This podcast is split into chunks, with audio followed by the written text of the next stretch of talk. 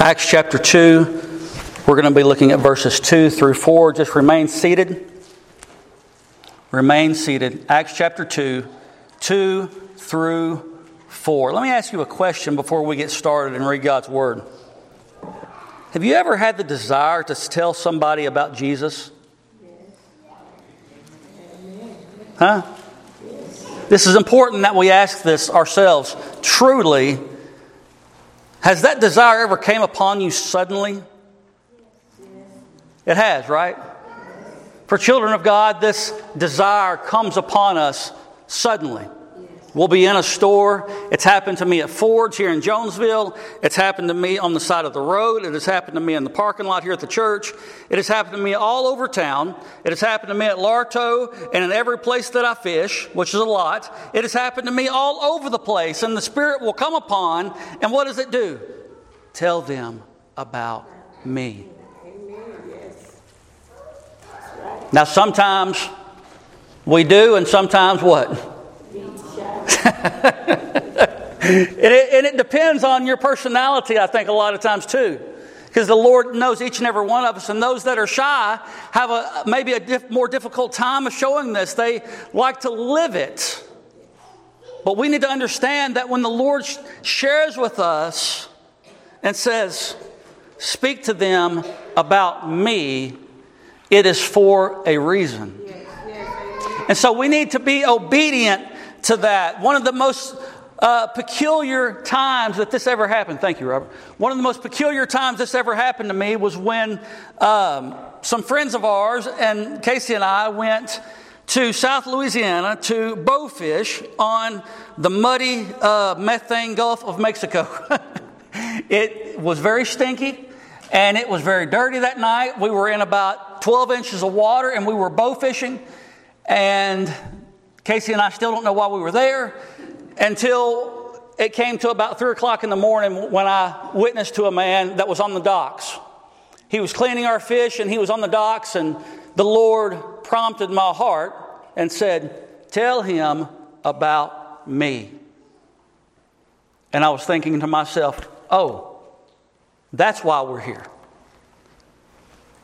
That's why we're here tonight.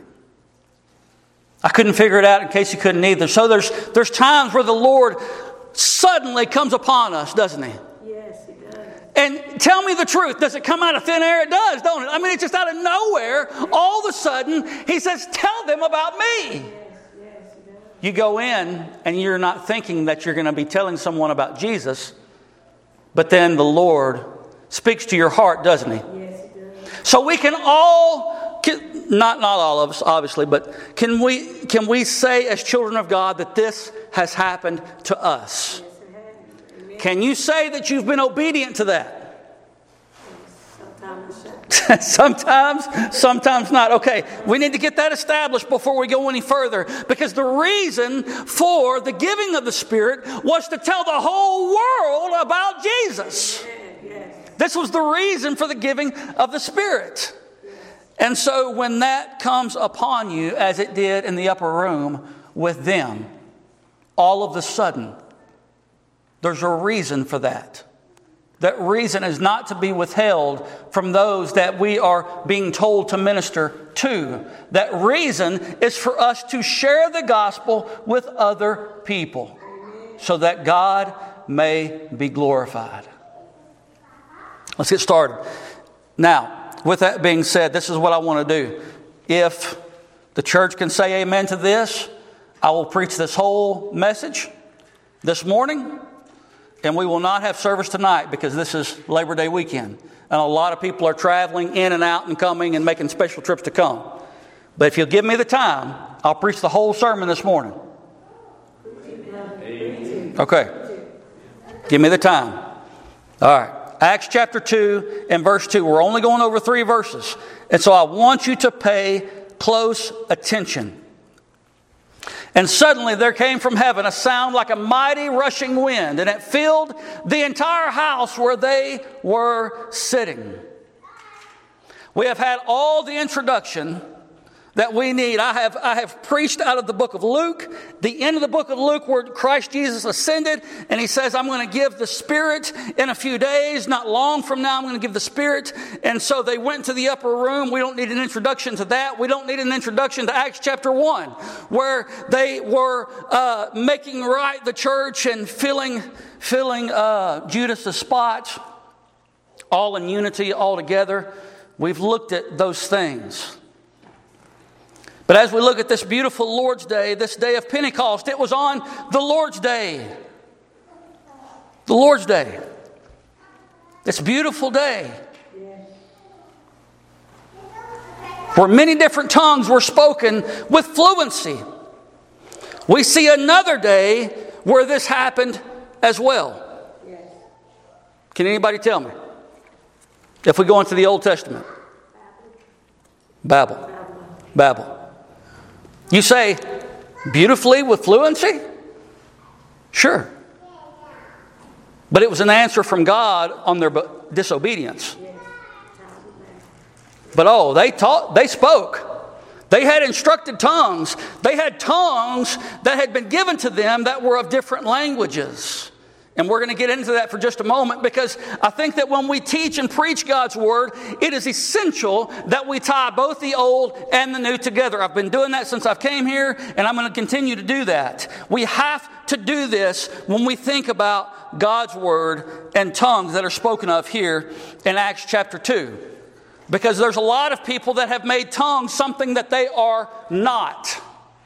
Amen. So when we compare God's Word with God's Word, God's Word out of the Old Testament with God's Word in the New Testament, when we compare those two together, we're going to get a better understanding of what's taking place in the New Testament. Not some flippant language that nobody understands. Not some crazy tongue that you yourself don't even understand. No, this was language.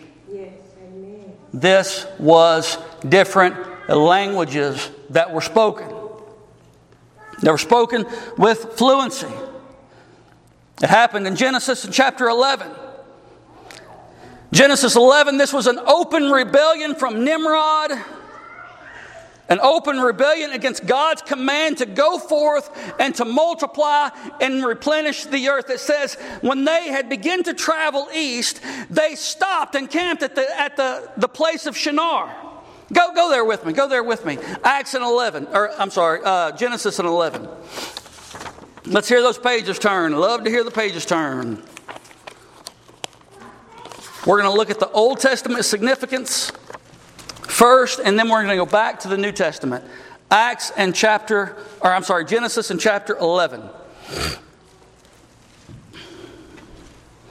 This coup that was fixing to take place, this rebellion against God's command to replenish the earth, given to Noah and his family, started with the rebellion with Nimrod, which is a picture of the Antichrist. We see this very clearly in Scripture. He openly rebelled against God's command to go throughout the whole earth. He rebelled, and the Lord dealt with him and his followers. How did the Lord deal with him and his followers?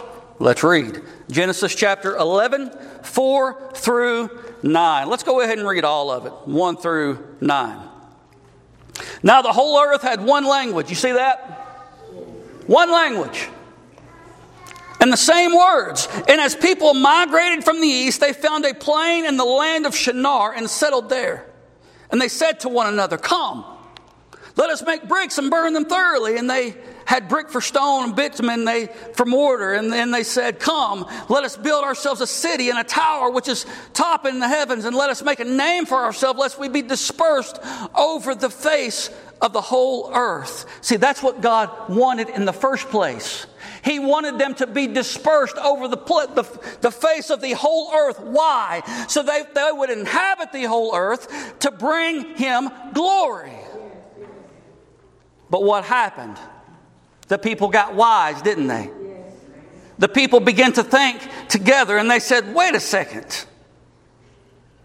We can all communicate well. Let's stay here. Let's goad each other and excite each other into doing this one thing.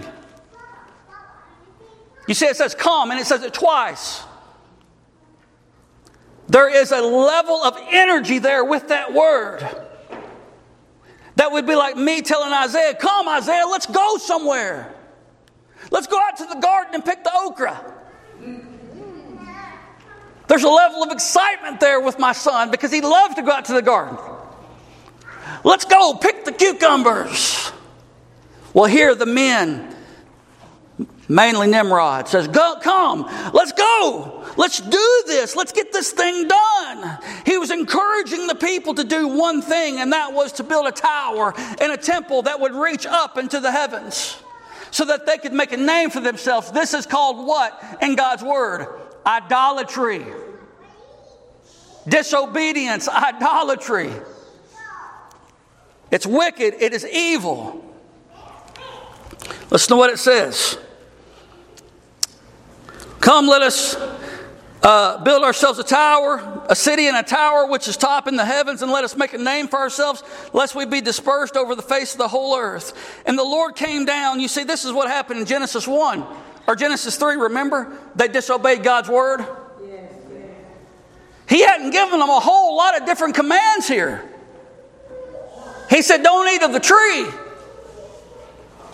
Right? And they did it. And now he tells them, he tells them to go forth and replenish the earth and to love him. And now they're disobeying it. Verse 6 And the Lord said, Behold, they are, I'm sorry, verse 5. And the Lord came down to see the city and the tower which the children of man had built. Kind of sounds like the garden, doesn't it? Right, right. Kind of sounds like Acts chapter 2, where the Lord descended, right? And the Lord said, Behold, they are one people and they have all one language. And this is only the beginning of what they will do. And nothing that they purpose to do will now be impossible for them. Come, let us go down there, confuse their language, so that they may not understand one another's speech. So the Lord dispersed them from there over the face of all the earth, and they left off building the city. Therefore, its name was called Babel, because there the Lord confused the language of all the earth. And from there the Lord dispersed them over the face of all the earth. Turn back with me there to Acts in chapter 2. On that day, the Lord gave great confusion. Great confusion. There in Genesis 11 great confusion and great babbling, so that the people would disperse and leave from one another and accomplish the desired plan that he had purposely given in the first place. He's like, I'm going to have my way whether you obey me or not. He comes down, he confuses their language, and so they leave. Right? This gave the people different languages. Yes or no? What kind of languages did it give them? Somebody give me an example. Chinese, Japanese, English, Spanish, German, and, and forms of these, all sorts of different types of languages. In other words, they could not stand together and communicate and work together because they couldn't get anything done because they could not communicate. I think this is very well understandable. Jerry Stewart here used to be over how many people, Jerry, when you worked? A bunch. Over a bunch of people.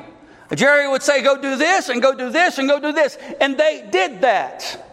But if Jerry spoke Chinese and they all spoke English, Jerry would be looking like a madman. And nothing would get accomplished.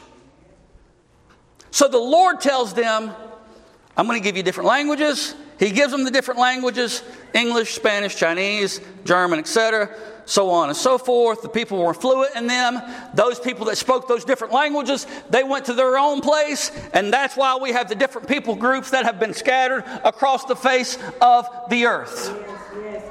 That's Genesis chapter 11. It is very key in God's Word. Why do we have different people? Because of this right here. Different languages because of this right here.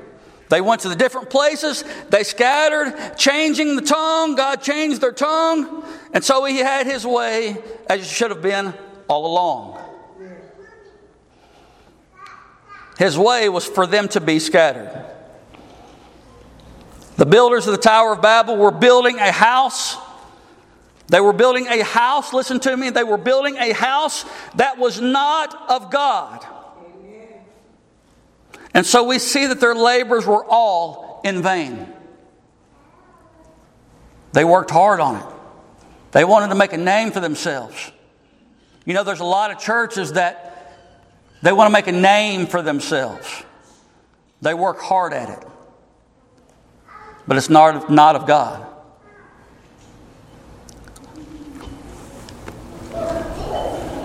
We know that except the Lord build the house, those the, that labor, labor in what? They labor in vain. So why all the talk about Babel? Here's the answer. Because the instrument used to separate the people throughout all the earth, you listen to me and you write this down. Because the instrument used to separate the people throughout all the earth will be the same instrument used to gather the people from all over the earth. It'll be the same instrument used to gather the people from all over the, the earth. Not to build a house of our own choosing, not to build a house of our own will, but build a house that is not made with hands. To build a house not made with hands, but rather by the Spirit of God the church, built by God and not by man. To accomplish this, the Lord, by the Holy Spirit, gave the people different tongues, different languages that were understandable, and they spoke them fluently. In Acts chapter 2. Why? Why? So that the gospel would be spread throughout all the earth, beginning at Jerusalem. So, what was meant to separate the people, the tongue, is now going to be used to bring the people to God. By the influence of the Holy Spirit. The Holy Spirit's going to do this work. And it's going to begin there in Jerusalem. At the Tower of Babel, the people were united to rebel against God's commands. So he dispersed them with different languages. In the upper room on the day of Pentecost, the 120 were united with one mind, and their unity was based upon obedience to God's commands and love to God and not themselves. You see the difference? And at Babel, they were going against God and His commands. And so the Lord came down and dispersed them. Yes, yes. But in Jerusalem, in the upper room, they were, they were obedient and waiting for the promise to come. They were obedient and they were in unity, Amen. obeying the commands of God. And what happened? The Spirit fell on them, and then they began to speak in other languages, other tongues. Acts chapter 2 and verse 2, it says, And suddenly, you'll want to mark that. All of these words are critical in this passage of Scripture. And suddenly, remember I told you earlier that it comes upon you suddenly, doesn't it? To speak to somebody else about the Lord. Why is that? Because that is the Spirit prompting you to do that. Amen. Satan doesn't want us to do that. He doesn't want us to minister. He doesn't want us to share the gospel with other people. But it suddenly comes upon us and we can't help but to do it, or at least a lot of times to feel it. Yes. Because we do. Whether we do it or not is something totally different we'll get into here in a little bit later. But it says, and suddenly, all of a sudden, It did not slowly grow into a powerful movement of God, but rather it was there. Just as Jesus appeared in the room with the disciples and all the others, just as the angels appeared from heaven at the birth of Christ, just as Christ appeared in the Old Testament, he was there. Yes. Suddenly, Yes. it was there. Verse 2 And suddenly there came from heaven. I love this. I love it. Came from heaven. Where did it come from, guys?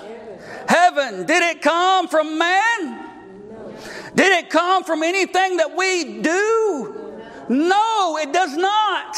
The scripture teaches us that the third person of the Trinity came from glory, descending from heaven. It is not something that we conjure up. I have seen places and I've seen different denominations that they'll sing two or three songs over so many times to try to get people conjured up, to get a feeling moving in the room because they believe that that is the Spirit of God. If we conjure it up, it is not of God. The Spirit dwells within us. Yes, sir. What our problem is so often is that we need to let it out more. It's burning there. I can see it in your hearts. But we need to let it out more. It came from heaven. It did not come from man, it came from glory. This third person of the Trinity, the Holy Spirit, came to dwell with men.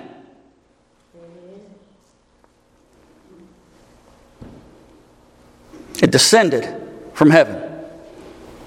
Scripture teaches us that our help comes from where? Come on, guys. Came, comes from above. It comes from the Lord, right? That all good and perfect gifts come from where? Comes from above, right? From the Father, who gives to us liberally. Very generously, He gives them. And so the Spirit comes from above here in Acts in chapter 2. Please listen to this.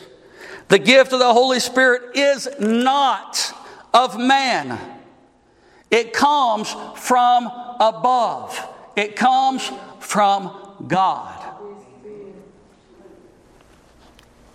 Verse 2, it says, And suddenly there came from heaven a sound like a rushing mighty wind. Yes. Yes. On this day, this sound was audible to not only the 120, but also to the multitudes that had gathered around. Remember, this was the day of Pentecost. It was a feast day, a feast, a festival. We talked about this last Wednesday night. This was a festival day. When they brought in the first fruits, or in other words, 50 days after they brought in that wheat harvest. The first harvest, first fruits was barley, the second one was wheat. And that was 50 days after. And this was a celebration. So everybody, all these Jews had, had came to make this, this journey to Jerusalem 50 days after Passover to come to offer unto the Lord first fruits Yes. of their wheat. So they came and there were multitudes there and when the sound was heard, it was heard not just by those that were in the room, but according to verse 6, it was heard to all those that were outside as well. Yes. It says in verse 6, and at this sound, the multitude came together. What multitude? The multitude that was outside, that was out from every, every nation. I mean, we're going to look at that here in just a little while, or not this morning, but later on. This sound brought amazement, it brought bewilderment, it brought astonishment according to the scripture.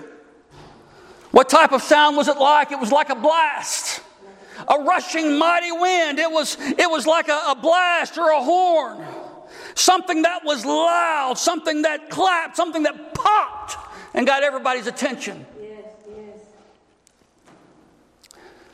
We've all heard, whether in real life or through TV or whatever it may be, the sounds of tornadoes and how loud and how violent they are and how they sound like just a, a, a raging horn just going through, deafening the ears.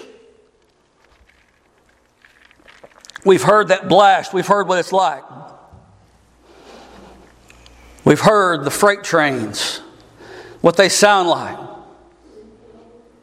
We know that when Christ was born, what happened? That, yet, that the angel came down and then the heavens opened up. Yes. And the sound of the heavenly host began to sing and began to glorify God Yes. at this glorious occasion Yes. Amen. when the Son of God came to earth.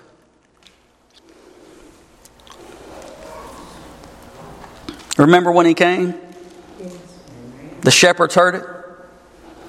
The shepherds heard the angels loudly praising the Lord. Here, the sound came from above at the giving of the Spirit from heaven. And we also know that when Jesus returns, there's going to be another sound quite similar to it. Is there not? Amen. The scripture teaches us that at a cry of command, with the voice of the archangel, and with the sound of the trump of God from heaven, that's when he returns. And so this sound is marked, and we see it with God. And we see this rushing mighty wind with God, but we're also going to see something else that's going to mark it as well, and that's going to be fire in just a moment. Yes. There's a rushing mighty wind that came and it was heard. And I want you to make no mistake about it, whether it was in the rushing mighty wind or in the still small voice. Either in the rushing mighty wind that was loud and popped, or in the still small voice, our Lord will be heard. Amen. Yes. I want you to look next at how supernatural this was. Verse 2 And it filled the entire house where they were sitting. You got a piece of ice there. Thank you, Robert. this is an oddity for sure, and I'm going to tell you why this is an oddity. Because rushing mighty winds don't fill houses up, they blow them over. Right.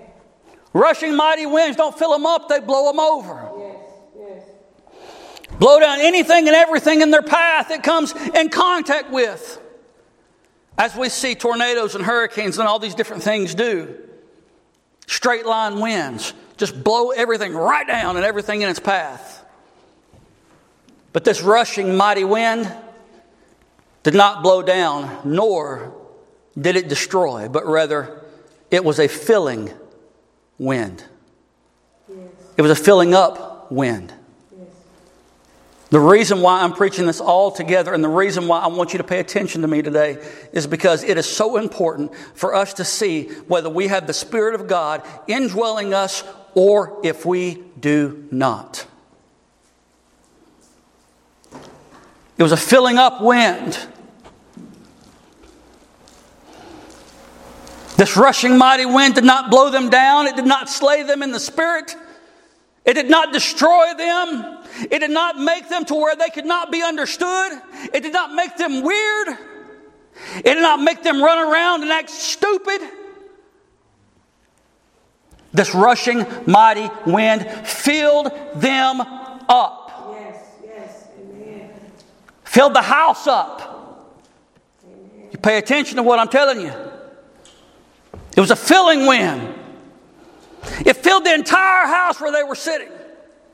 Verses 3, listen to what it says. And divided or cloven tongues of fire appeared to them and rested on each one of them. Yes. Here we have wind, but now we're fixing to have fire. Two things that come from the Lord that we see all throughout the scripture that show His wrath, that show His judgment, but also show that He is real and that He is God. The scripture teaches us that our God is a consuming fire. Yes. Yes. Amen. Yes. And we've got to understand what's happening at Pentecost is consuming. Yes. Amen. This 120 were filled up. These tongues rested on their heads, on top of them, on each one of them. It did not just rest on the men, but it also rested on the women as well. It is described as different tongues of fire. The Lord is revealing himself to the early church, and he is doing so in a way we are familiar with. We have already seen wind and how the Lord displays his power in wind. Now we see him revealing himself in fire. And it's true, our God is a consuming fire. We have to understand that. But this fire, like most fire, did not burn them up, nor did it consume them, nor did it destroy them. It did not leave them with third degree burns. That was a joke. Some of y'all will get it later. The third person of the Trinity, third degree burn. Never mind. Casey finally got it but rather it came and it rested on each one of them. They could see those tongues of fire resting on each other. This was something that they could see. They could hear it and they could see it. And this is something that all children of God have to be able to understand. That when we become a child of God, it better be seen in you and it better be heard in you. These are things that accompany a, a true child of God. Their speech changes, their actions change. Am I telling the truth or am I not? These are things that should be seen and heard in a child of God. They should be heard speaking of the goodness of God, and they should be seen doing the goodness of God. Let's keep going. Y'all pay attention. And it came and rested on each one of them. The Holy Spirit that rested on them was gentle. Yes. It was not killing, it was not slaying, but it was gentle. If you recall in the book of Matthew in chapter 3 and verse 16, when Jesus was baptized, it says that he immediately went up. And what happened? The heavens opened up, didn't they? And the Spirit of God descended upon him, and it was in the form of a dove. And it rested upon him, is what it says. And so here in Acts in chapter 2, we see the same Spirit coming and resting upon those that are in the upper room. This holy fire that rested on them was life giving. But that's speaking about those two things separately. Let's put those two things together. Put them together and we'll have a better understanding of what the Lord is trying to show us with this special gift at Pentecost. For when you put wind and fire together, what is said about the church and the gates of hell not prevailing against it comes to be true. You say, What do you mean, Pastor? Well, I'm, let me tell you what I mean. Fire is one thing. But when you put a mighty wind, a gusty gale behind it from glory, who can stop it? Nobody. As long as there is fuel, it will continue to burn. I don't care how many helicopters and how many firefighters you got. Whole forests and mountaintops, they burn up. Houses burn down. If you've got a fire and a driving wind, it cannot be stopped. And so the church will never be stopped. Amen. You pay attention to me. It will never be stopped because we have a holy wind and a holy fire that is pushing our witness to the four corners of the earth. Who can stand before such a mighty, consuming, holy God when He pours out His Spirit on His people?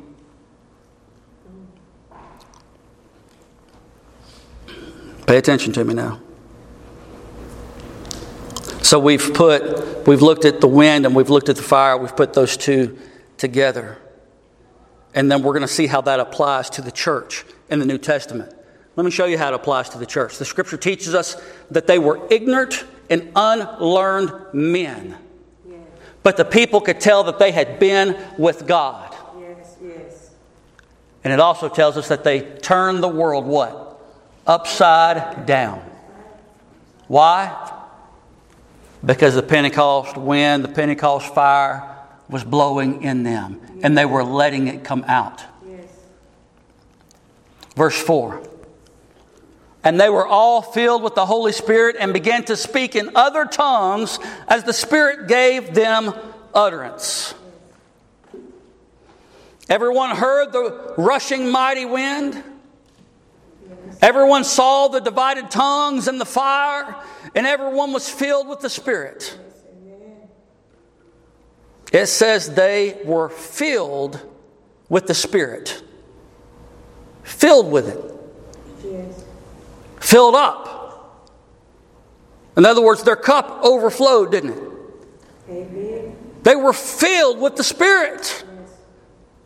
So much so that they couldn't help but to speak of the goodness of God.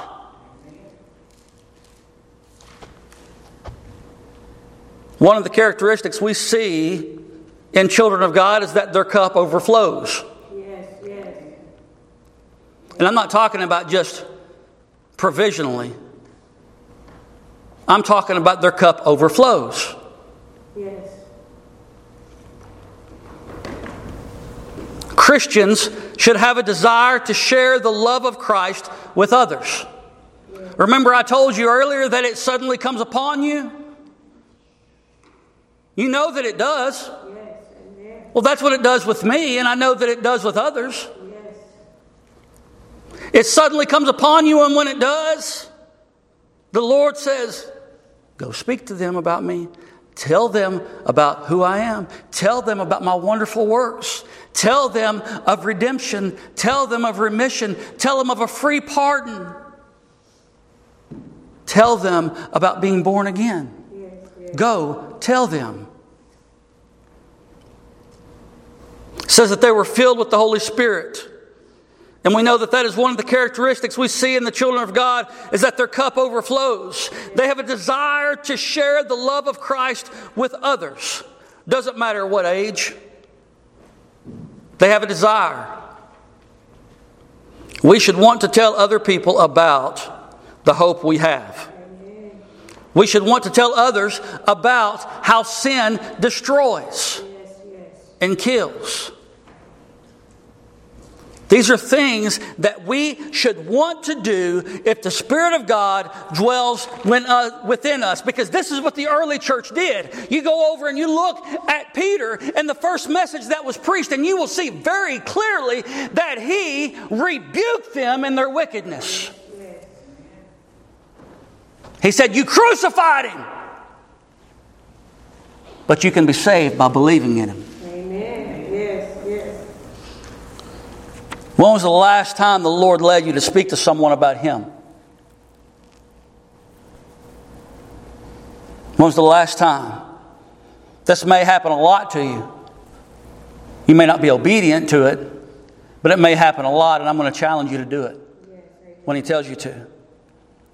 Those that have Him, this third person of the Trinity, God, those that have Him, speak of Him. Those that don't, don't. right? I know that this is hard to hear, but those that have him speak of him, and those that don't have him, they just don't. Since I was saved, I've had a desire, even as a young man, at 13, and as awkward and as shy and as backward as I was, I had a desire to tell others about Christ. Didn't really know how to do it. All I really knew is that He saved me. He saved me from my sins. That's all I knew. But from the time I was 13 until now, I've had a desire that's burned in my heart to share with other people. Whether I did it always is not always the case, it didn't happen always that way. I've not always been com- completely truthful and, and obedient to the Lord in this. And I think we can all be real if we examine our heart in that area. But nevertheless, it was still there, saying, Matthew, minister to this person, witness to this person, share with this person the love of Christ. And I've had that since I was saved, it's not gone away.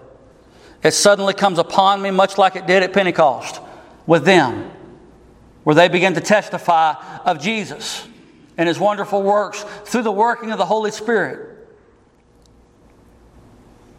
It still comes upon me the same way. Yes, yes.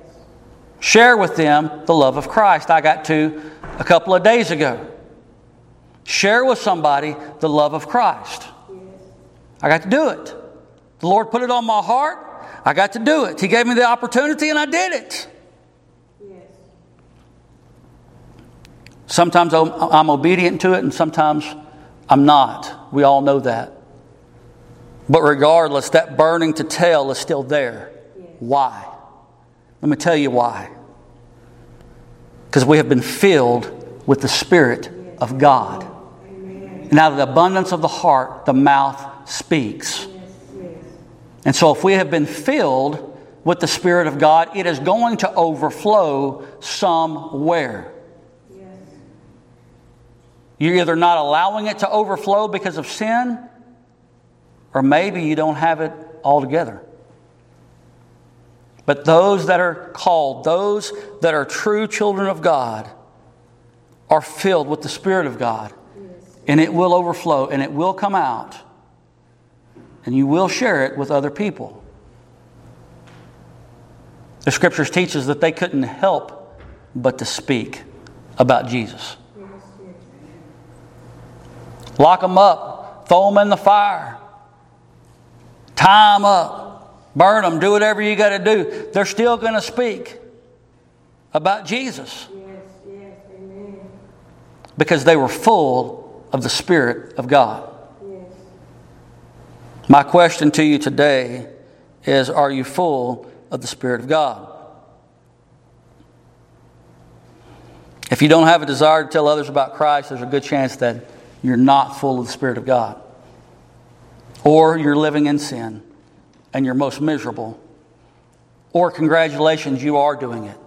I pray that He gives you more people to minister to. Yes, yes. But one way or the other, one way or the other, he is going to be heard and his will is going to be accomplished. Just as it was in Genesis chapter 11, just as it is in Acts chapter 2. His word will go forth throughout all the earth. Yes, yes.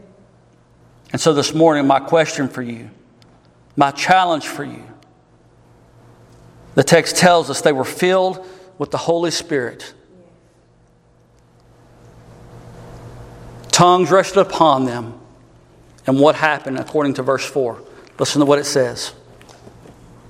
And they were all filled with the Holy Spirit and began to speak in other tongues as the Spirit gave them utterance. What did they begin to do? They began to speak. If I've said it one time, I've said it a thousand times from this pulpit. The church is supposed to be a speaking church. Not fighting with the sword of the flesh, not fighting with actual weaponry, but fighting with the sword of the Spirit, using the mouth to do so. They were all filled with the Holy Spirit and began to speak in other tongues. Tongues, other tongues. These were other languages. What was happening, y'all bear with me, I've got about one more minute here. What was happening is what took place in Genesis chapter 11 is fixing to be reversed by Acts chapter 2. You understand what I'm telling you? What he dispersed and how he did that in Genesis chapter 11, he is fixing to bring it all back together through the Spirit of God in Acts and chapter 2. He gave them all these different languages so that they could go forth and minister and preach the gospel without being impeded to a lost and dying world. And guess what? They preached their own language. And everybody else heard it in their own language. How marvelous is that? How miraculous is that? When we come back and when we look at this again, we're going to start in five and we're going to see that this was not something that was just crazy languages that nobody understood. No, these people were pricked in the heart. These people were cut so deeply, in fact, that they cried out to Peter, What must I do to be saved? This is the Spirit of God moving in the early church. And so I pray that you would examine your heart today as we, as we close and as the musicians come, as uh, Miss Martha and Amy and Casey, as y'all come up, I want you to ask yourself have you had that desire to tell someone else? Because this was the primary goal and the primary objective for the sending of the Spirit and for the speaking in tongues was for them to share the gospel throughout all the world. And so, my question is do you have that desire? Does it come upon you? Do you share it with other people? Before we sing, let me tell you this one quick testimony.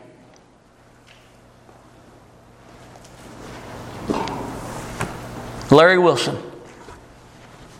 Larry Wilson. He died not too long ago. I preached his funeral. He's on his deathbed. Brother Nelson was there with me. Larry Wilson had problems. And some of the problems that he had was doctrinal problems. His whole life he had been searching and reading and looking for the answer, for the truth. He wanted to know it. And he came to me. Well, I, he didn't come to me, I came to him and began to speak to him about the Lord. And as we spoke, he said, Brother Matthew, he said, I have questions, and he could barely talk, very feeble. I have questions that I don't understand, I don't have the answers to. I know that this is, this is wrong, something's not right here. I got questions. And he said, I've never spoken tongues. Am I going to hell? He knew he was dying, so he began to examine his life. Nelson was there. He said, Am I going to hell? He said, This is a question that I have that I've never been able to answer and never had anybody answer it for me. I said, You're talking about Acts chapter 2, right? He said, Yeah, the day of Pentecost. So I sat down and began to explain it to him. And as I did, I shared the gospel with him. And he stopped me. And he said, I understand now. I understand what tongues was for. It had nothing to do with some noise that they were making. They were, they were telling people about Jesus. I said, Yes, Larry, that was what was going on. He said, I've not had, never had anybody tell me this before. And so, in that very moment, not only did that clear that up for him, but you could see the light going off in his eyes. Boom. And he stopped me and he said, Let me pray.